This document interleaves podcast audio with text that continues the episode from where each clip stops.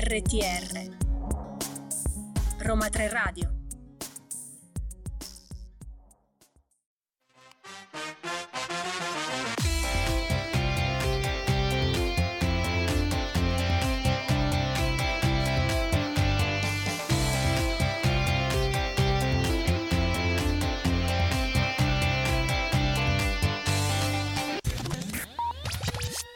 Sappiamo che non ascoltavate queste note da un po', in effetti è oggi che parte la terza stagione di Listen to You.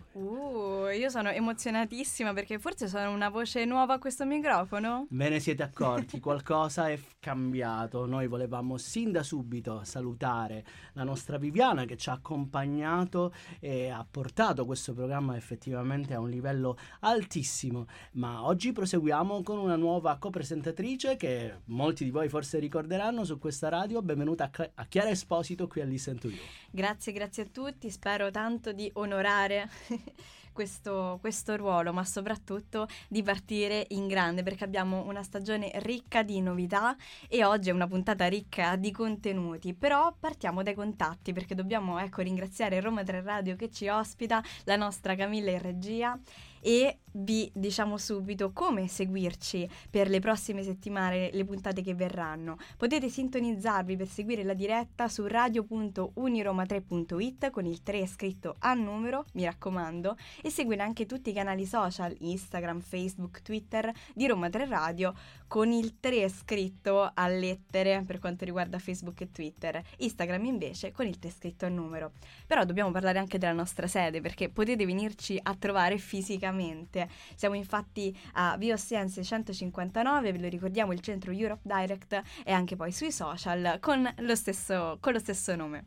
La scaletta di oggi abbiamo deciso di aprirla in maniera molto tematica. Sappiamo che l'Unione Europea si interessa di tantissime cose. Noi oggi parleremo di immigrazione, Chiara, e soprattutto lo faremo non solo parlando di quello che l'Unione Europea fa, ma andando, come sempre fa Listen to You, a intervistare delle persone, degli stakeholder, delle autorità che si occupano di affrontare il tema dell'immigrazione da diversi aspetti. Ma prima diamo spazio alla musica.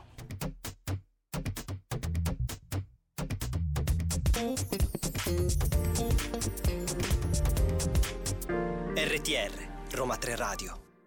Oggi parleremo di immigrazione, è il nostro tema centrale. In questa nuova versione di Listen to You affronteremo qualche volta le puntate da un punto di vista tematico. Si parla molto di immigrazione, vero Chiara? È un momento caldo non solo per l'Italia, proprio per l'Europa, per le politiche migratorie. Anche una revisione di quello che possiamo, non possiamo fare.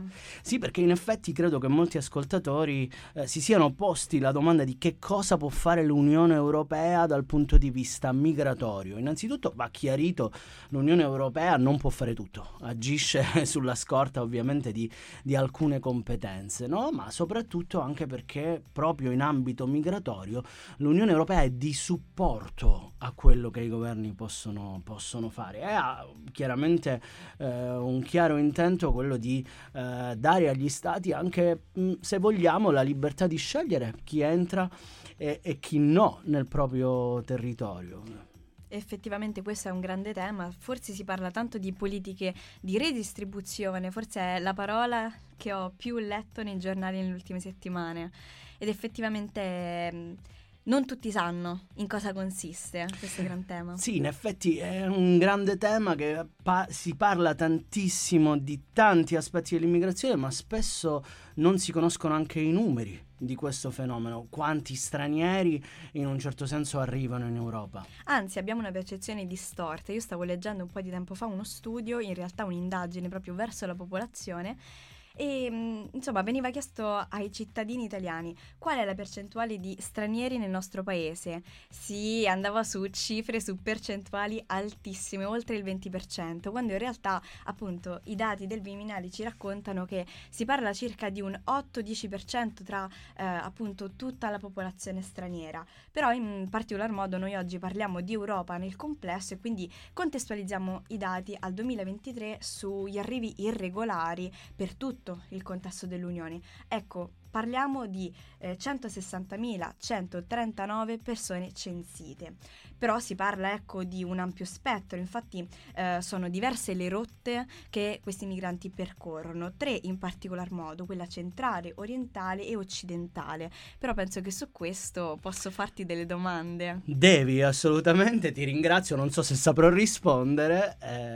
Certamente a queste rotte che dicevi tu va comunque esclusa in questo momento, anzi inclusa, per dire la verità, la rotta che proviene dall'Ucraina. Insomma, si sa che gli eventi geopolitici influiscono evidentemente su questo fenomeno. Cosa volevi chiedermi? Perché io ti vedo così e... Ti volevo dire soprattutto, ecco, la rotta del Mediterraneo è quella che appunto purtroppo sui morti, ecco, fa tanto parlare di sé, e ci sono anche delle indagini specifiche sui luoghi di provenienza di questi migranti che approdano in Sicilia, in Calabria, in Puglia, in Toscana. Ecco, spesso sono provenienti da paesi quali la Costa d'Avorio, la Guinea, la Tunisia.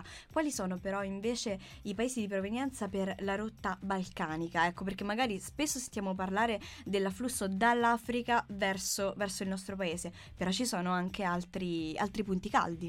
Beh, certamente, è chiaro che la rotta balcanica, che è stata tra l'altro protagonista anche di tante invettive da parte degli Stati membri, porta con sé tutti quei flussi migratori che provengono per esempio dal Vicino Oriente, e quindi da quelle zone che purtroppo in questi giorni, come sappiamo, sono anche oggetto di instabilità politiche, anche di instabilità, ahimè, anche dal punto di vista demografico. Quindi l'Unione Europea effettivamente ha una finestra aperta su tante rotte, da qui anche la difficoltà di gestire il fenomeno. Noi sappiamo che volete approfondire tutto questo malloppo, tutto questo groviglio. Ma lo affidiamo a due ospiti molto importanti. Assolutamente sì, per cui restate ancora in diretta e seguiteci per saperne di più.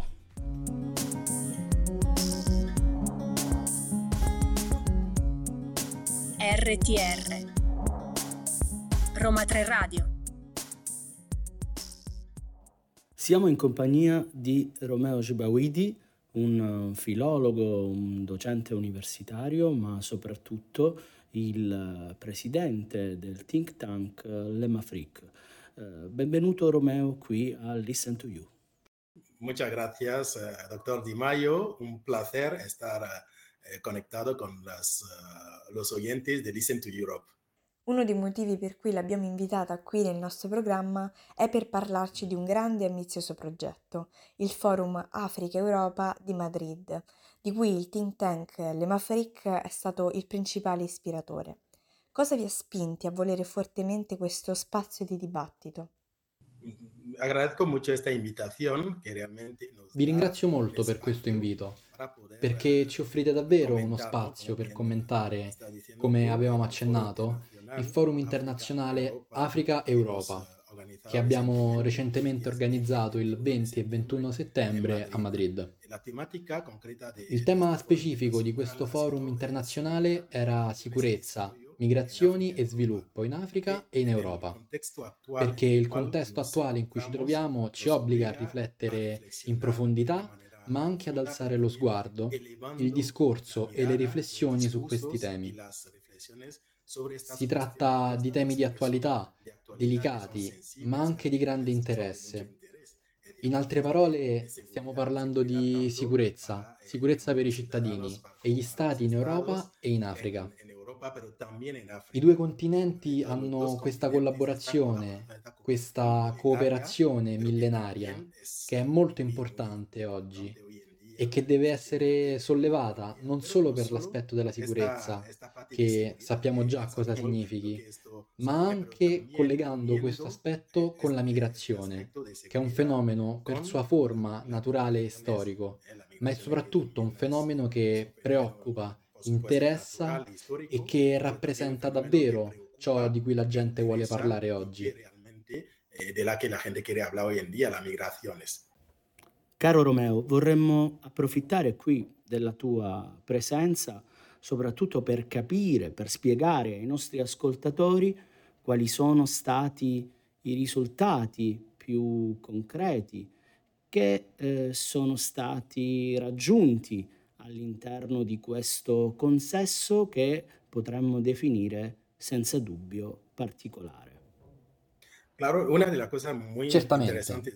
una delle cose molto interessanti che abbiamo raggiunto, come sottolineava lei, dottor Di Maio, caro Claudio, è che siamo riusciti a far sedere le autorità, le massime autorità in alcuni settori in termini di migrazione e di sicurezza e sviluppo, per discutere le questioni reali della migrazione in modo molto brillante.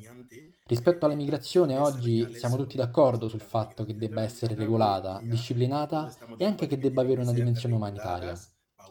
Tutto questo è stato sottolineato, messo in rilievo e coniugato, come dicevo, con la questione della sicurezza, ma anche con le ragioni dello sviluppo reale e locale, sia nei paesi africani che in Europa.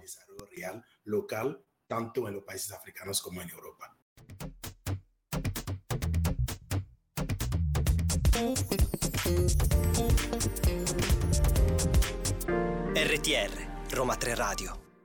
Siamo in compagnia ancora di Romeo Gigbaguidi, presidente dell'associazione Lemafriq, filologo, docente universitario, ma soprattutto in questo caso grandissimo esperto di politiche di integrazione dello straniero in Europa. E quindi chiedo a te, Romeo, di darci alcune indicazioni, alcune suggestioni rispetto a queste tematiche alla luce anche della tua consolidata esperienza. Sì, la ringrazio molto. Parlare di migrazione non è facile, soprattutto quando si tratta di collaborare e lavorare con tutte le istituzioni, sia dell'Unione Europea sia dell'Unione Africana, affinché questo tema possa essere affrontato con rigore, il rigore necessario e la considerazione umanitaria. Perché al giorno d'oggi è molto importante sapere che le politiche dell'Unione Europea e dell'Unione Africana che vengono concordate devono tendere al bene, cercare il bene e il benessere delle persone. Ed è qui che le politiche a volte restrittive, molto incentrate sulla persecuzione delle persone, di tutti i cittadini, non sono in linea con quello che dovrebbero essere. Questa è la mia opinione personale e lo dico anche per esperienza. Ma c'è un lavoro da fare affinché tutti i soggetti che soffrono, che sono alla ricerca di migliori opportunità, possano davvero trovare un luogo dove vivere in modo pacifico, dove realizzarsi concretamente, ed è qui che cerchiamo di fare la nostra parte. Lo facciamo in modi diversi, sia a livello di studi, come detto prima, a livello di produzioni per riviste scientifiche, ma anche direttamente, attraverso la collaborazione con le istituzioni.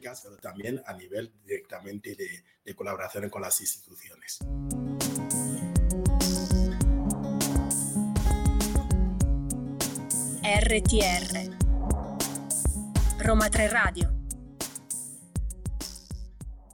E noi ringraziamo il nostro ospite, ricordiamolo, direttore del think tank Lemafriq e organizzatore del Forum Europa-Africa. Ecco perché fondamentalmente abbiamo cercato in questa puntata, dicevamo, di prendere il tema migratorio nella maniera più ampia possibile, di analizzarlo in tutti i suoi risvolti.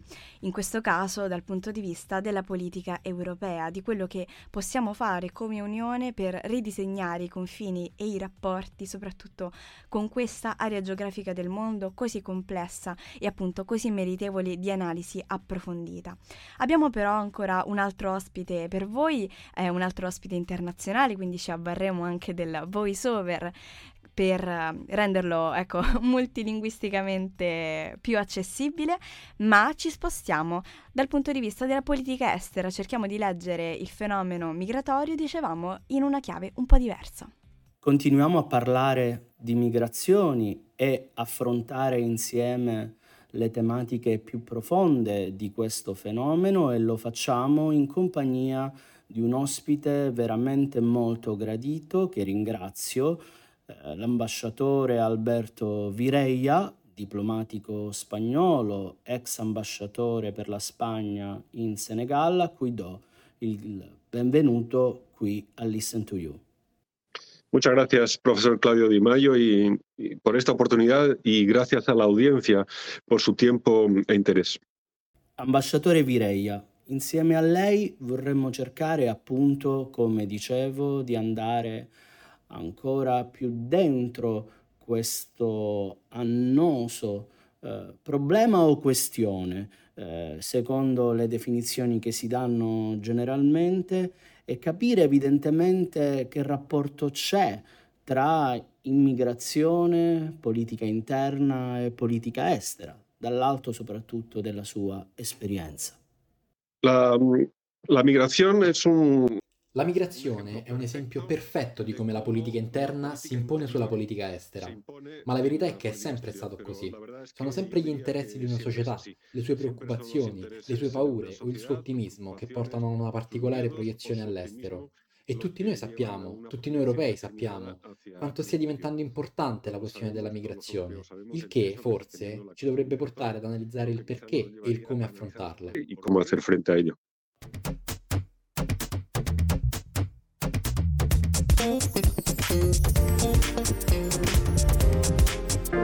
RTR, Roma 3 Radio.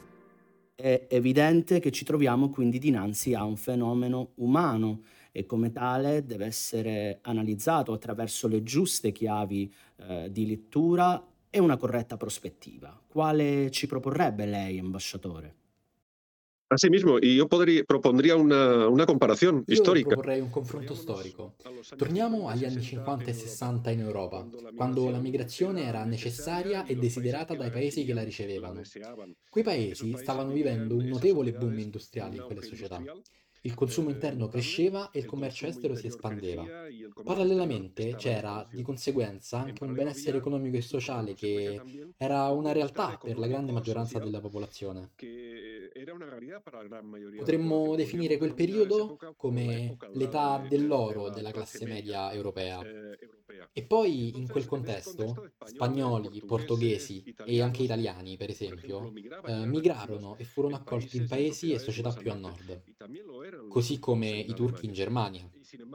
Eppure, i movimenti xenofobi o populisti anti-immigrazione non hanno avuto un'esistenza significativa, nonostante le differenze culturali e religiose con i migranti. Ora è totalmente diverso. E perché la percezione sociale è diversa? Questa è la domanda che credo dovremmo analizzare, non è vero? Beh, è diversa perché la situazione economica delle società europee e delle economie dei paesi e dell'Unione Europea è molto diversa. E se mi permettete, è diversa anche a causa dell'impatto della globalizzazione, della mondializzazione. E citerò solo un fenomeno all'interno della complessità di questo grande processo, che ha portato alla delocalizzazione delle aziende che hanno spostato le fabbriche dai paesi industrializzati ai paesi più a est. Certamente, a causa dei costi di produzione più bassi.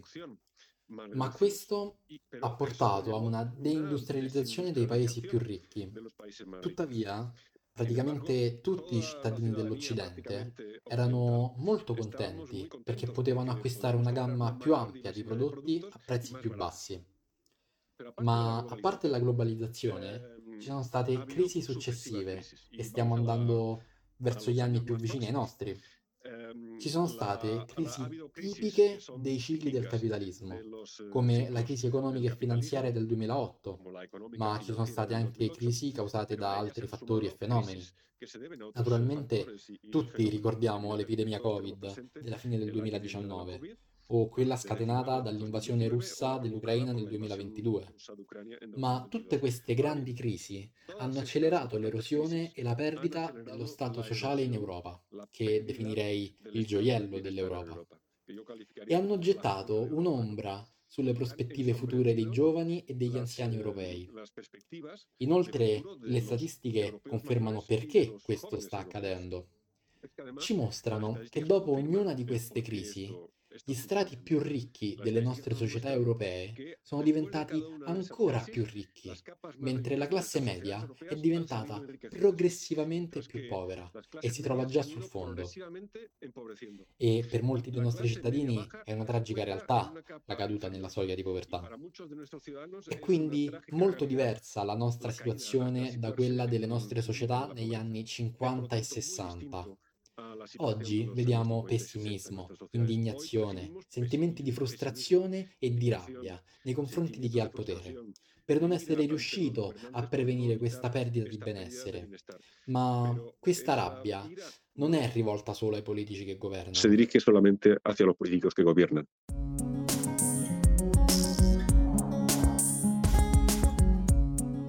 RTR Roma 3 Radio.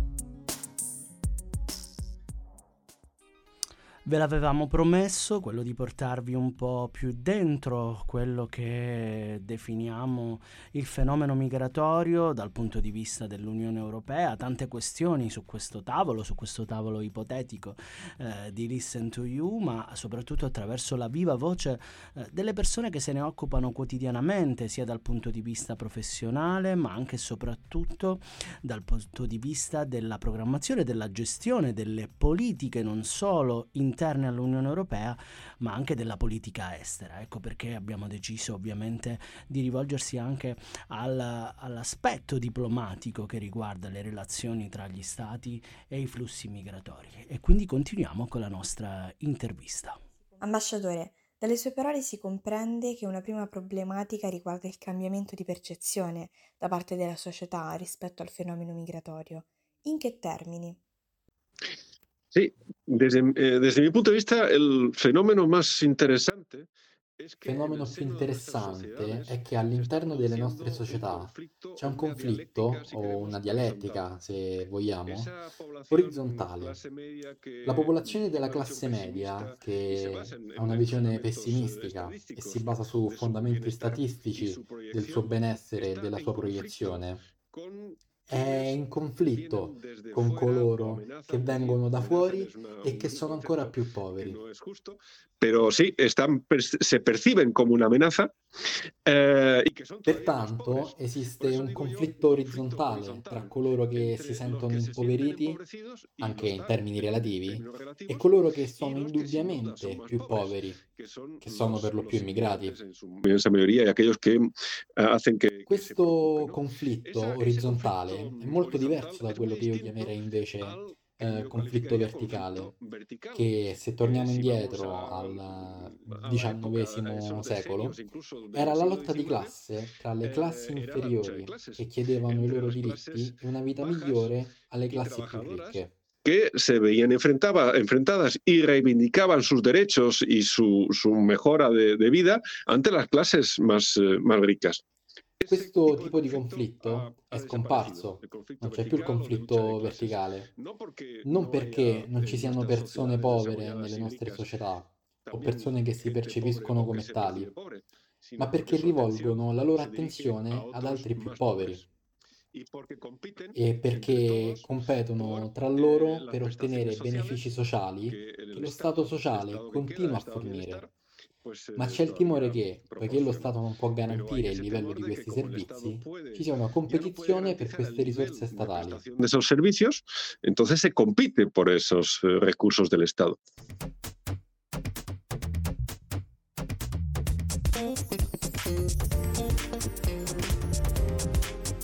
RTR, Roma 3 Radio.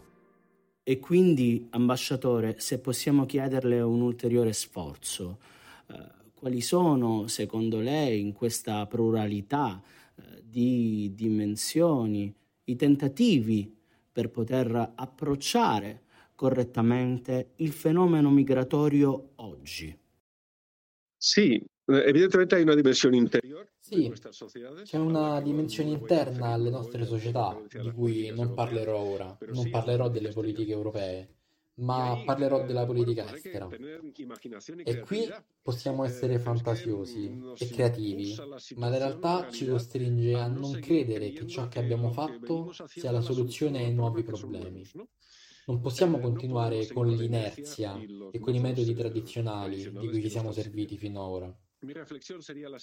La mia riflessione è la seguente. La ricchezza dell'Europa nei primi secoli è sempre stata quella di avere mercati esterni importanti. Il commercio estero è sempre stato la condizione necessaria per la nostra ricchezza. I nostri mercati nazionali sono sempre stati di dimensioni insufficienti per le nostre industrie. L'imperialismo europeo, la fase matura del colonialismo, aveva tra le sue caratteristiche principali il dominio di grandi territori, che erano anche mercati vincolati. L'Unione Europea è stata soprattutto un grande mercato, che abbiamo chiamato il mercato comune, che andava oltre i limitati mercati nazionali e impediva a una Germania industriale di cercare il suo Lebensraum, lo spazio vitale, che alla fine ha portato a 2 guerre mondiali in un altro modo. Chiediamoci ora dove si prevede la maggiore crescita futura del numero di potenziali consumatori. Sto pensando all'Africa, ovviamente, ma dico potenziali consumatori. E di conseguenza è nelle mani dei governanti africani, ma anche nelle nostre, se le popolazioni africane avranno la capacità economica di consumare o, al contrario, se senza tale capacità, agiranno per disperazione e rabbia. O al contrario, sin esa capacidad, actuarán desde la desesperación y la ira. Quello che stiamo vivendo ora, in termini di pressione migratoria, non è nulla rispetto a ciò che accadrà se la struttura economica non verrà cambiata tra 20 anni. Concludo. Il nostro futuro benessere è intimamente legato a quello degli africani. Per mantenere il nostro, dobbiamo rendere più facile agli africani l'accesso al benessere nei loro paesi. Facciamo in modo che nei loro paesi si creino posti di lavoro per i loro giovani uomini e giovani donne e che sentano di poter prosperare in patria. In questo modo potranno anche diventare i consumatori dei nostri beni e servizi, oltre a quelli prodotti nelle loro fabbriche in Africa. Concludo dicendo che, per quanto possa sembrare paradossale, per condividere il benessere, la reindustrializzazione in Europa e l'industrializzazione in Africa devono avvenire in parallelo. Le due cose sarebbero collegate dalla partecipazione di entrambe alle catene di valore globali, agevolate da flussi di investimenti multilaterali e privati e con la visione di un grande mercato, indispensabile per un'Europa la cui popolazione si sta riducendo e consuma di meno.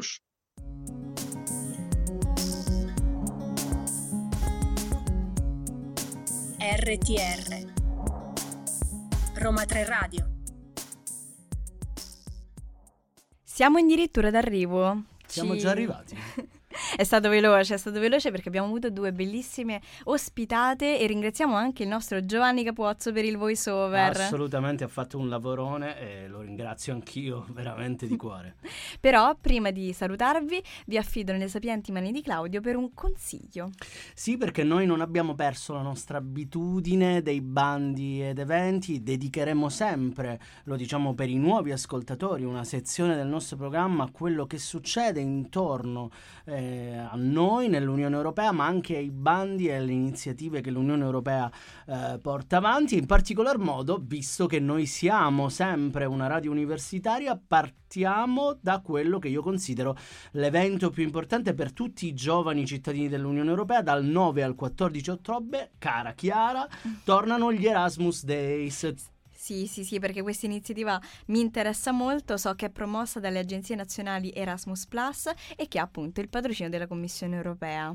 È guidata da un motto che mi piace tanto, perché quest'anno è 6 giorni per far risplendere l'Europa. Effettivamente perché? Perché questo è l'anno europeo delle competenze, Chiara, e tu lo sai, noi ce ne occuperemo tanto in questa sezione, in questo programma, ma soprattutto anche perché anche qui a Roma 3 si parlerà di Erasmus Day con il nostro Europe Direct, presentando un progetto del Dipartimento di Scienze Politiche, un progetto che è stato finanziato proprio dal fondo Erasmus e che si chiama EU at School. Noi vi invitiamo a prendere nota il 13 di ottobre alle ore 15 proprio presso il Dipartimento di Scienze Politiche. Venite a vedere come si può insegnare anche un po' giocando, anche un po' diciamolo anche un po' giocando l'Unione Europea a scuola. C'è altro che ci viene in mente? Io devo fare una piccola nota a margine, proprio perché è stata prolungata, ecco, perdonatemi, la mostra What is Europe to you per il Centro Europa Experience David Sassoli di Piazza Venezia. Ecco, fino al 29 ottobre correte, è un'esperienza consigliatissima. E ora però ci salutiamo, ci tocca, ma assolutamente ricordatevi che noi, oltre che stare nei social, EuropeDirectRoma3.eu è la nostra pagina web, seguiteci, ma abbiamo anche una sede fisica a Via Ostiense 159, dove troverete sempre un esperto o un'esperta per parlarvi di Unione Europea, per anche rispondere un poco a tutte le vostre inquietudini, curiosità, domande. Esatto, domande sull'Unione Europea. Seguite i nostri eventi, seguite soprattutto i podcast di Roma 3 Radio, non solo su Facebook, su Instagram, ma anche su TikTok. Siamo veramente ovunque. E soprattutto seguiteci anche nelle nostre puntate seguenti. Un piccolo anticipo, perché nelle prossime puntate andremo veramente a scandagliare l'attualità, ma anche, se vogliamo, qualche curiosità su come funziona questa Unione Europea. Assolutamente, quindi appuntamento a lunedì prossimo. Vi salutiamo. Un caldo abbraccio europeo da Claudio Di Maio e Chiara Esposito. Ciao!